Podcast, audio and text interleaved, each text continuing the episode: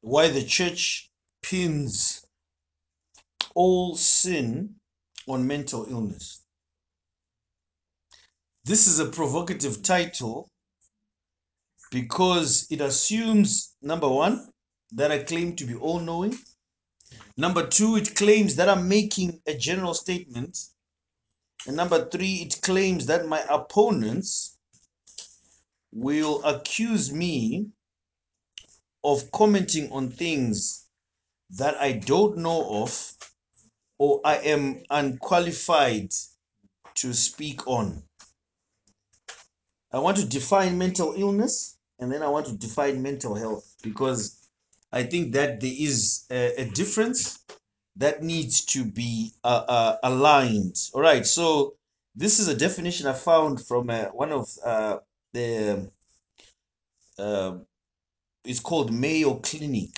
It says the following this is a definition of mental ill, uh, me- mental illness. Mental illness, also called mental health disorders, um, refer to a wide range of mental health conditions that affect your mood, thinking, and behavior. Examples of mental illness include depression, anxiety, uh, schizophrenia, eating disorders, and addictive behavior. That is their definition. Many people have mental mental health concerns from time to time, but a mental health concern becomes a mental illness when ongoing signs and symptoms cause frequent uh, stress and affect your ability to function. So that is mental illness. What is mental health? This is from the World Health Organization, uh, the biggest, uh, one of the biggest organizations in the world uh, in terms of these things. It says the following Mental health is often used as a substitute for mental health conditions such as depression, uh, anxiety uh, conditions, schizophrenia, and others. Um, but the World Health Organization says the following It is a state of well being in which every individual re- realizes his or her own potential, can cope with the normal stresses of life, can work productively and fruitfully, and is able to make a contribution to her or his community. So rather than so rather than than being about what's the problem, it's really about what's going well. So these are the two. I, I hope you see there's there's a distinction in those definitions. The distinction is that mental illness is actually uh, a, a, a, a, a physiological uh, issue. When we say somebody's mentally ill, we have said they've been we are saying that they've been clinically diagnosed with whatever mental illness they have. All right. And then when we say mental health, we are saying the state of the mind. Uh, when people say, "Oh, my mental health is," uh, you know, or, or on overdrive, what they're busy, what they're basically saying is that no, I'm depressed, I'm stressed, I'm stressed about this. But the thing, the, the, the problem is that the world that we live in, we because confusion reigns and confusion is uh, there's confusion galore uh, people who tend to mix these two and tend to jumble everything up. All right. So what what I'm going to look at is why the church pins all sin on mental illness. Basically, meaning why does the church, uh, you know, attribute all sin or most sins to mental illness? And I have uh, about three points that I want us to look at quickly. Uh, but the first one is the difference or a lack, a, a lack of understanding of the doctrine of man. That's the first thing. The reason why the church will pin sin on mental illness uh, is because the church lacks an understanding of a what we call a biblical anthropology, the study of mankind. All right? They would say that mankind is good, mankind is positive, mankind uh, has faith, mankind is capable of doing amazing things. Mankind is amazing in and of himself. And really, the argument, the fundamental argument, is the difference between Arminianism and Calvinism. Arminianism and Calvinism. A quick definition Calvinism centers around the supreme authority or the supreme sovereignty of God, predestination, the total depravity of man, unconditional election, limited atonement, irresistible grace, and the perse- perseverance of the saints. Arminianism was a response to Calvinism. So, Arminianism, on the other hand, emphasizes on conditional election based on God's foreknowledge, man's free will to cooperate with God in salvation, Christ's universal atonement, that Christ died for all, resistible grace, that people can resist God's grace, and the salvation that can potentially be lost. See, this is important because what you believe about man will get you to the conclusion that you have. All right? The conclusion you get on man in the Bible will be because of what you believe about mankind.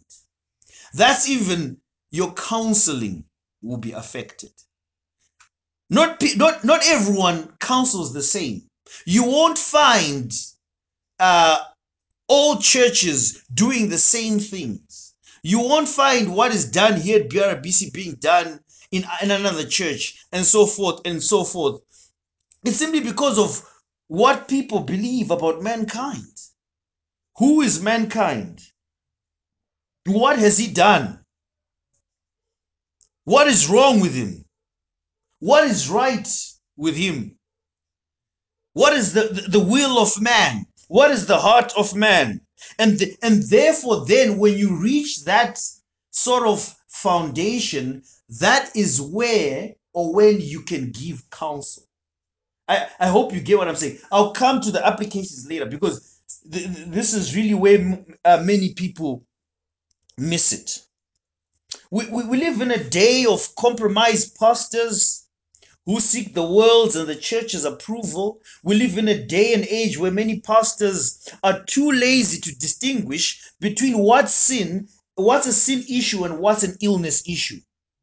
Pastors and elders are quick to prescribe medical practitioners even before praying and counseling a visibly troubled person. They are quick to prescribe medication. They're quick, uh, they're quick to, to prescribe, uh, you know, 10 easy steps to overcome anxiety. Instead of just saying, my friend, what does the Bible say? What does Matthew 6 say? Do pastors even go to those texts? Do pastors even know those texts? Do pastors even know how to apply those texts? And friends, some some people masquerade as pastors but are actually non-believers. So I want us to see what the Bible says about man. What does the Bible say about man? Number one, the Bible says mankind is evil. Genesis 6 5. The Lord saw that the wickedness of man was great in the earth, and that every intention, listen to that, of the thoughts of his heart was only evil continually. See, the problem is that mankind basically thinks that he's good. When you go out there and you see maybe there's a robbery that has taken place, blood is splattered all over the place, there's a bloodbath. People are like, oh, how could he do that? He was such a good man. How could he do that? He was such an honest man, honest, young, and hardworking. But my question from the Bible would be, why not? If you read the Bible, your question and your posture will be, why not? It's not to say it's well, you know, you know I, I must just lie back and, you know, just be uh, sort of fatalistic, but the truth is mankind will sin.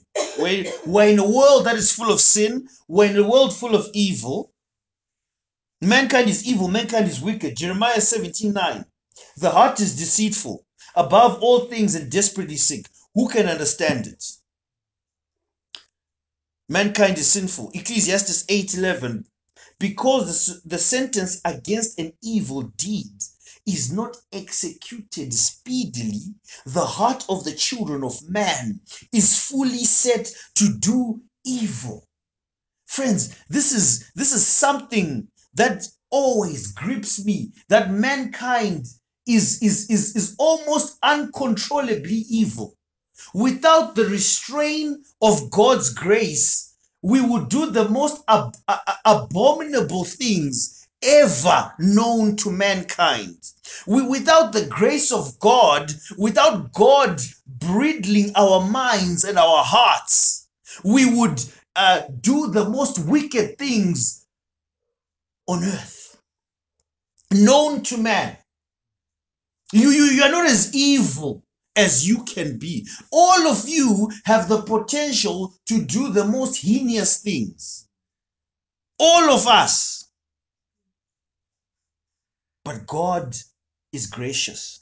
And so when people exercise their evil, when it's displayed in the most heinous ways, in the most disgusting ways, we then see that the Bible is true.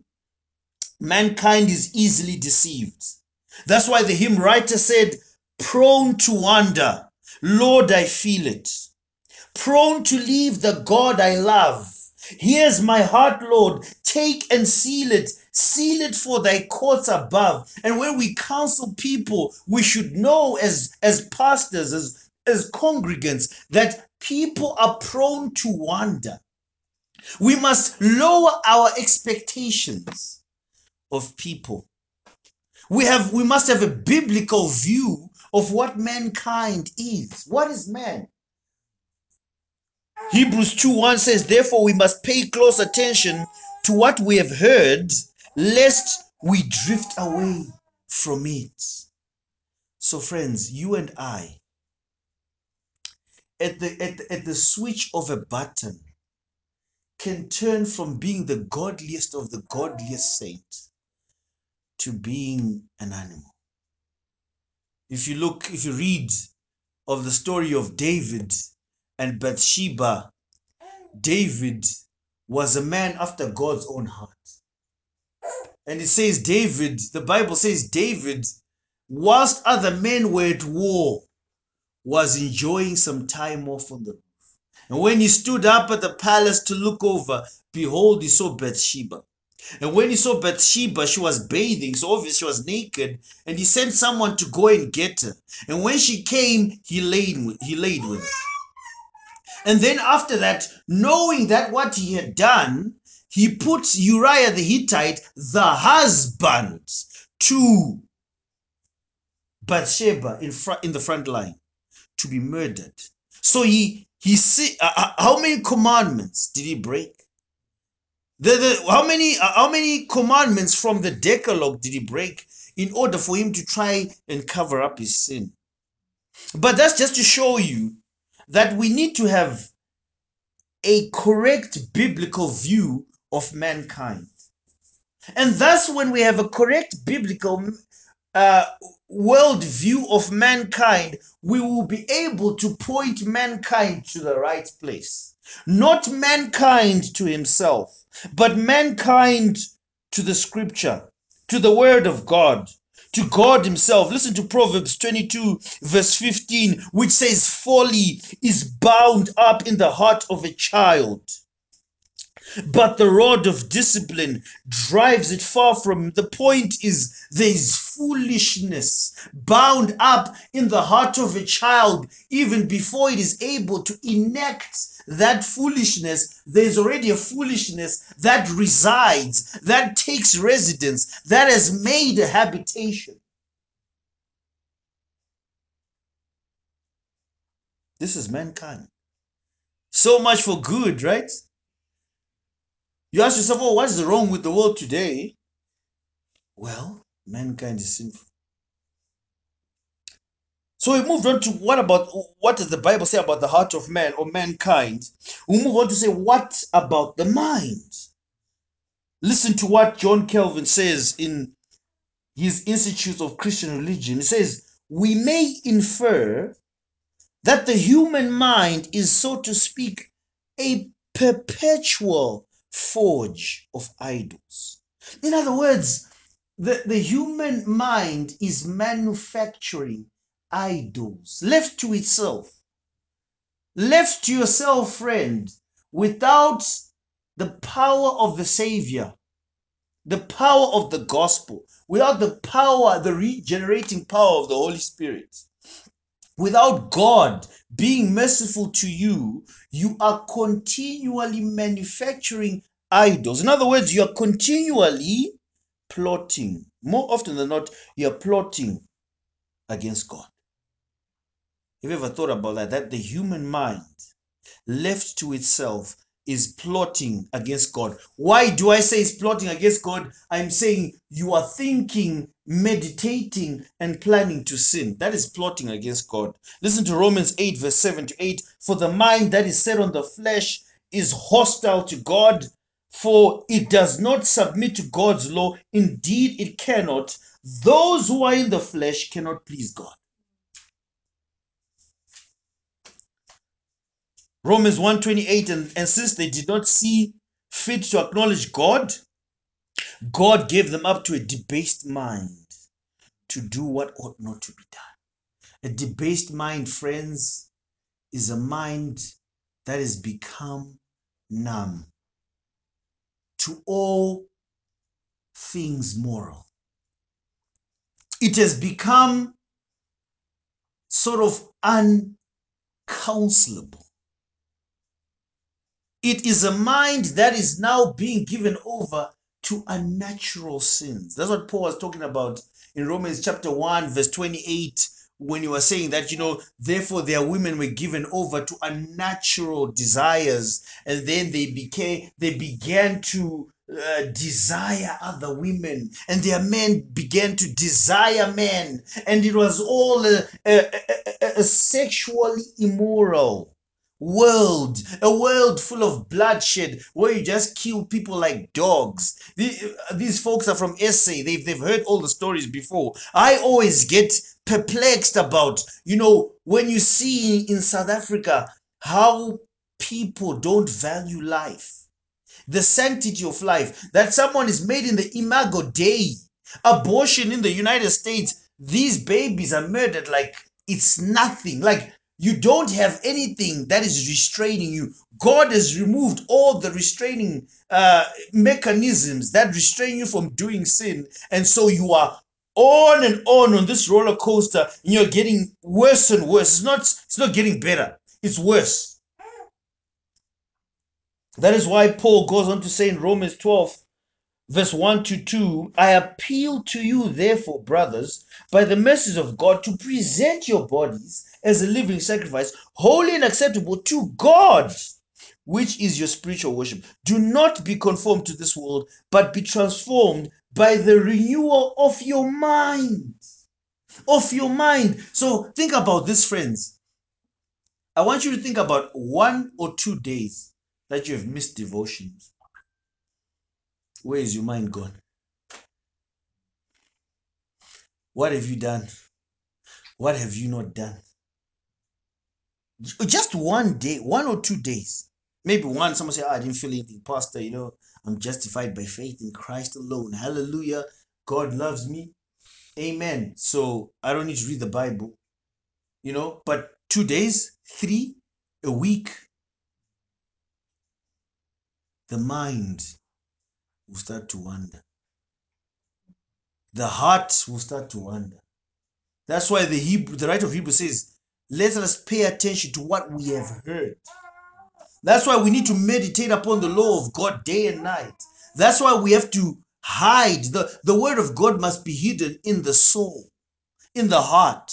We must be continually meditating such that that same word that God is using may keep us from doing the things that you want to do. The mind is perverse, it's antagonistic to God. People deny that. What about the will of man? First Thessalonians chapter 4, verse 3 for the for this. So I've used this verse to show you the opposite. I've flipped the verse. For this is the will of God, your sanctification, that you abstain from sexual immorality. So, what does this verse teach us? It teaches us that man's will by nature is contrary to God's.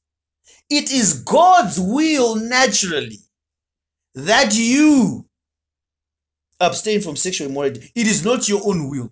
it is not your own will naturally. There's no one who tells who can tell me, well, in my own power, Pastor, I can obey everything that God has laid out for me. Nonsense. That is absolute nonsense. You you can't even make it to the gate without being struck by lightning if it was put on that. You can't.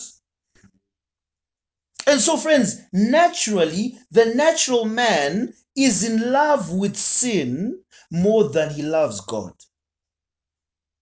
Apart from God, by his grace, regenerating that sinner and making him alive through the work of the Holy Spirit, they cannot respond to God and his word appropriately. And friends, show me a man who naturally thinks he loves God, and I'll show you a man who has missed the gospel.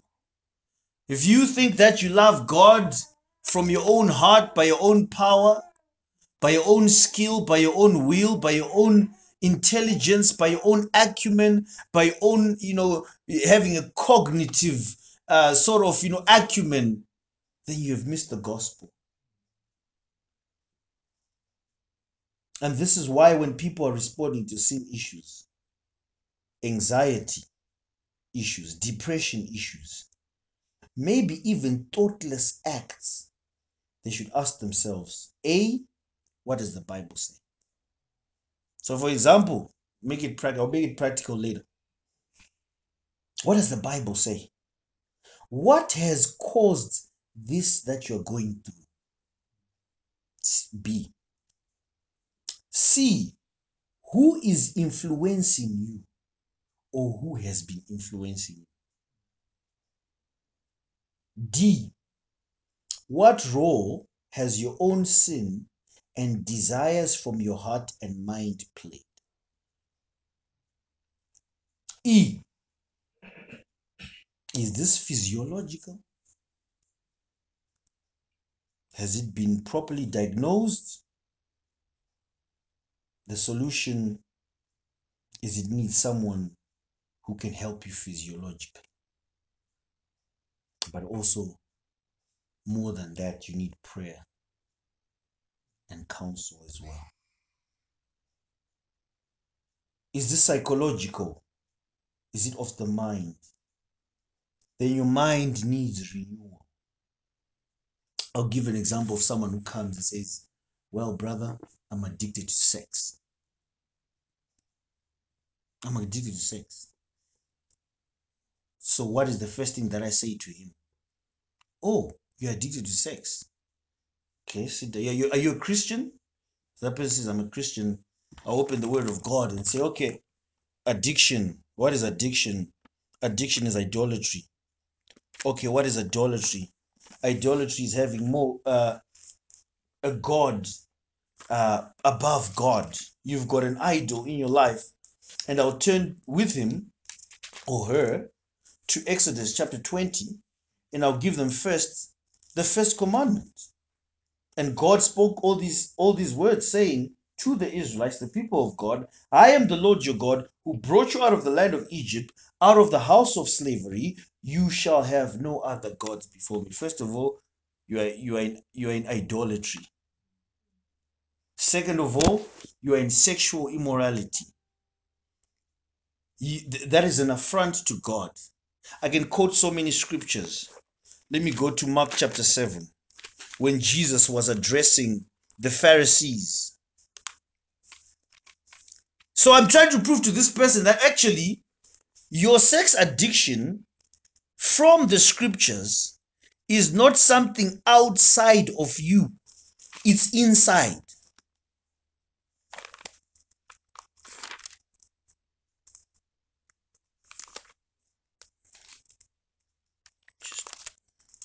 Turn to Mark 7.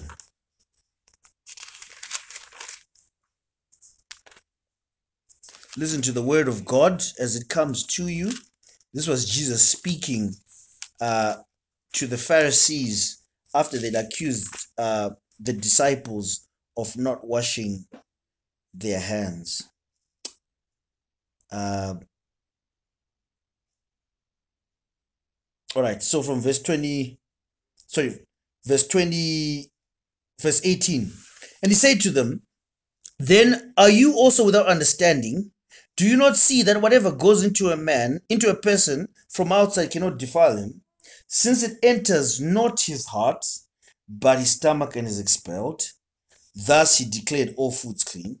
And he said, What comes out of a person is what defiles him. So, what is embedded in a person is what defiles him. Okay, from within. So look, look at where all the, look at where all these things come from. You say you're addicted to sex. Listen to this.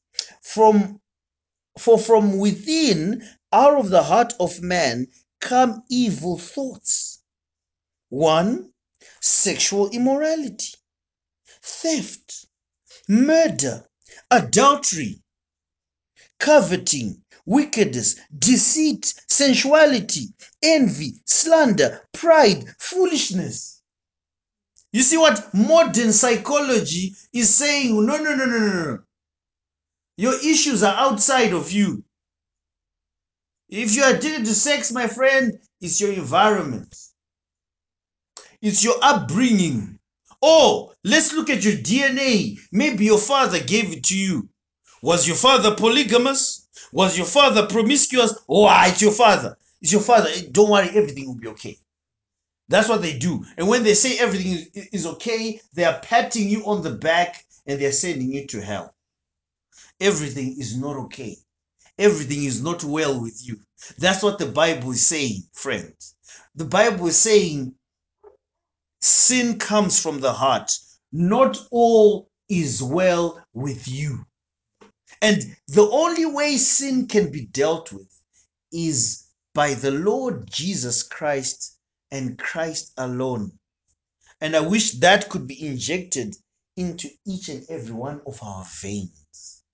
To go meditating home, thinking about this, to say, whatever sin I'm going through, whatever stuff I'm going through, whether it's depression, whether it's stress, whether I'm worried about, oh, I don't have a job. In Zimbabwe, there are no jobs. Christ is the answer. If we miss it there, you have missed everything. Go back to the drawing board, go back to the foundation. If you try to pragmatically do things, you know, mechanically your own way, you'll fail.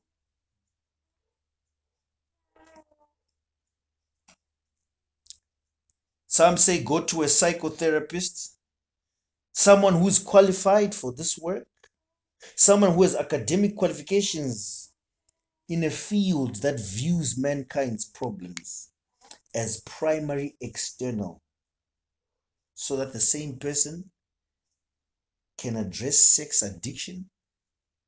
The same person who says a man's a mankind's problem is outside of him can address sex addiction, can address adultery, address murder.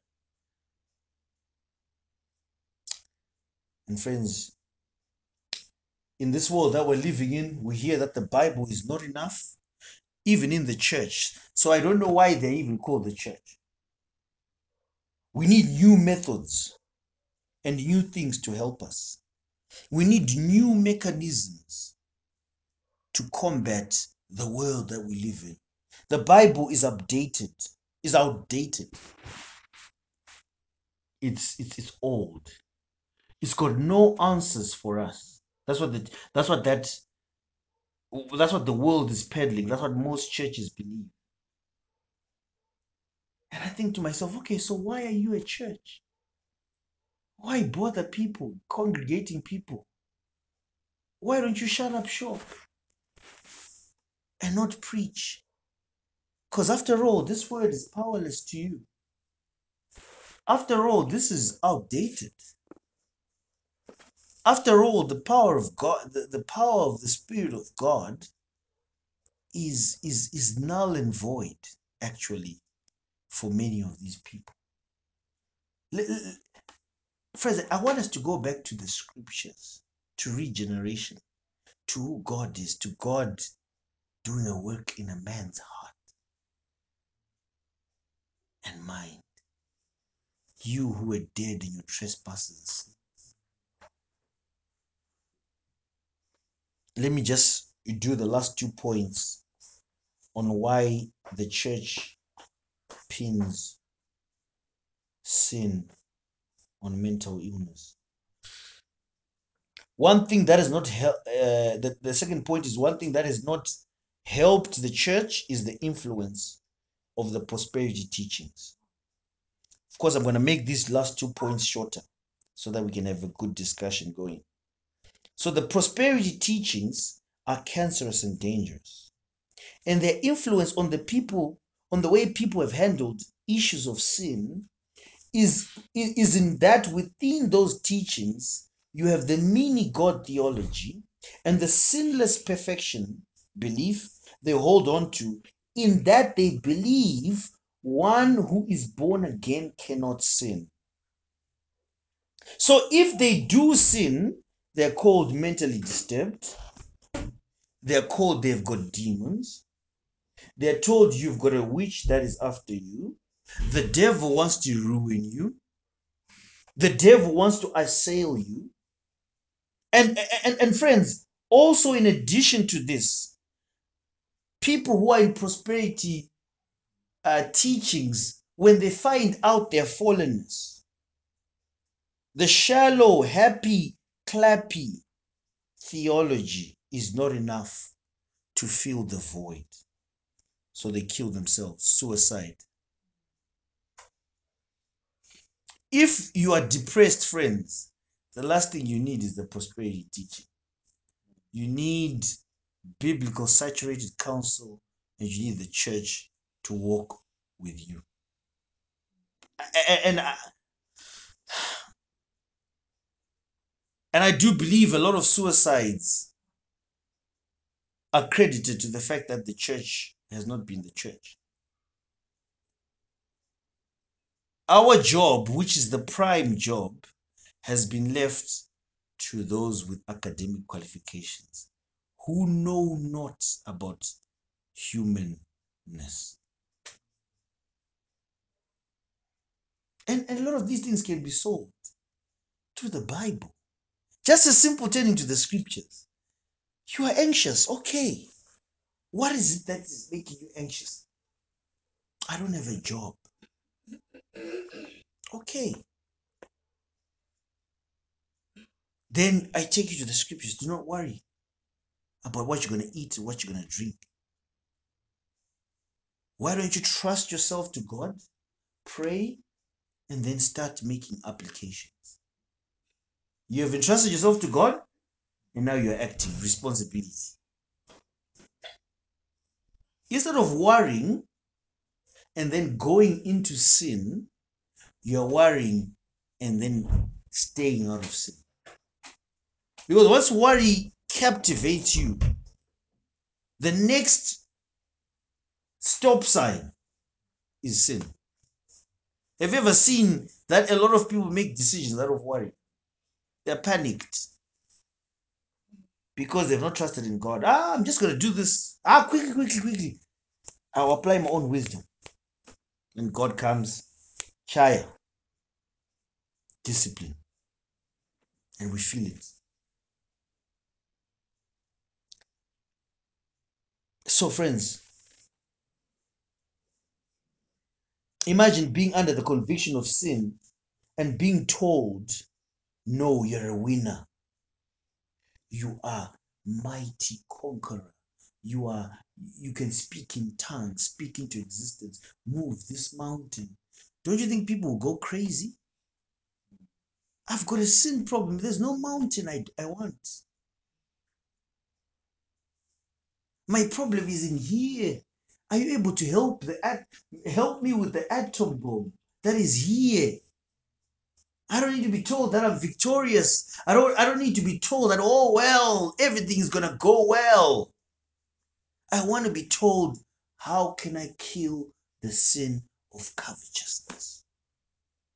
I want to be told, brother, if my brother is doing well in life, how am I to congratulate him with the with the with, with the right posture? How am I to think of my neighbor? How am I to think of my boss? What is godly living? How am I to have an order, well-ordered life? Life matters. And friends, one would argue that their doctrine of sin hinges around offending the man of God or not sinning. And people have serious issues. They're criminals. They're lying, they're cheating, they're stealing. And yet, when you go to their gathering, it's all about money, demons, prosperity, jokes. And here's the conclusion, friends. Do prosperity uh, do prosperity churches have a doctrine of sin? No. That's why they pin things which are sinful on mental illness, demons, devil, or not having enough faith. They don't have a doctrine of sin. They don't know what, you know, what they don't know the difference between their left and their right. They don't know where they're going. And I'm just trying to show you that it is a it is a whole spectrum of things. But I want us I want to go to the third point, which I think is the biggest threat to this. Why the church pins all sin on, on mental health. The self-help, effeminate, feelings-based movement. Okay, this one is dominated sorry, it's dominating the church. And, and one of the things that worries me is that though the church is being built by Christ, yes, we agree, but from man's perspective and man's responsibility, we are in trouble because we have a new age. And what is this new age about? It's self help, self esteem. I feel this and I feel that. The, the human rights movement, the Me Too movement, all the lies that are peddled on social media. We always joke with one of, uh, uh, well, Pastor Conrad we always, we always joke to say, in this world, bad news and you know maybe the, the most foolish things are the ones that get more track like they, they they spread faster than good news it's that generation full of lies fakeness cosmetics i have i have rights and the main point friends is that self-love movement is wreaking havoc over the church you see people saying self-love I love myself. Love myself before I love other people. That's not what Christ said. Christ said, Love your neighbor as yourself. That's what he said. He didn't say self love. The other thing is feelings over the objective word of God. And this is, the friends, this is a very important one. The, the word of God is objective, the word of God is truth Divided, rightly divide it. Give it to men who are ready to divide the truth. Give it to women who are ready to divide the truth. What about this? I will up and leave at any time ideology. We live in a world that is quick to run away. The first thing that someone thinks of when there's a problem in their lives is run away. I want to up and leave. That's why there's so much divorces. when when caught this morning, I was I was telling these guys to say, all of these people are getting married, just as it was in the days of Noah. But you won't be surprised to hear that in the coming months, how many papers have been ripped apart. The same papers that you have put your fingerprints on today are the same papers that will be ripped apart the next month because someone saw the reality that my wife has got a bad breath. Uh oh. I'm gonna run now. Wow, this guy is not as muscular as I thought. Oh, oh, I'm going, I'm going. I'm up and leaving. That, that's the generation we're in. They're quick to leave. And so when you even when you're counseling people, you you you know, I, I feel sorry for pastors sometimes, you know, some of the issues that you come up that people come up with. It's almost like you want to give counsel, but you know that this person will up and leave anytime. They'll go. What about those who threaten people with suicide? Ah, if you if you tell me about my sin, I'm gonna kill myself, brother. Nope. No can do. Or you post on social media, I'm about to kill myself. People like, comment, oh, don't do that, brother. Don't do that, sister. You know, you get the affirmation. Once you get the affirmation, you feel good about yourself. You you postpone it. Maybe a year. Afterwards, ah, you start posting some mystical, uh, apocalyptic things on Facebook, on or on Instagram. Yes, the end is near. And you're holding maybe uh, rat poison. And people are like, ah, no, manangu sadaro, getting help. A microwave generation who love a quick fix. If things are not done quickly, they run away. Shortcuts. Shortcuts. A generation of shortcuts. You want the woman so bad that you sleep with her. You don't want to wait until marriage. Marriage is too far. You know, marriage is for losers. I just want to make money. I want to do this with my life. So let me cut cut corners. Oh, you want to raise a proper child? Put the effort in. Spend time with the child. Catechize the child. Teach them the scriptures. Oh, no, no, no, no. I'm just too busy, man. You know, I just got to strike that deal. Is I, I don't have time for my family. You know, I'll just get a maid, whatever it is. I want you to think about this, friends. Ready to report to the government at any time, ready to exercise their rights. It's all about me, myself, and I. And friends, in conclusion, this is not helping the, ch- the cause of the church. Because one, members manipulate pastors. Two, the pastors are neglecting their responsibility and leaving it to the world to disciple and counsel their members.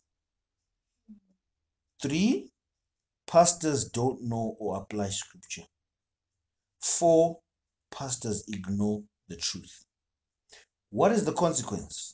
As a consequence, people are left to themselves in sin because they are told and, and they tell themselves that is my mental health. It's the state of my mind. Why did you drink last night, lad? Why did you get drunk? It's the state of my mind. Oh, okay, what's wrong with your mind? Ah, things are, are just not going well. Why? You dig deeper, you see that no, no, no, actually, you are the problem.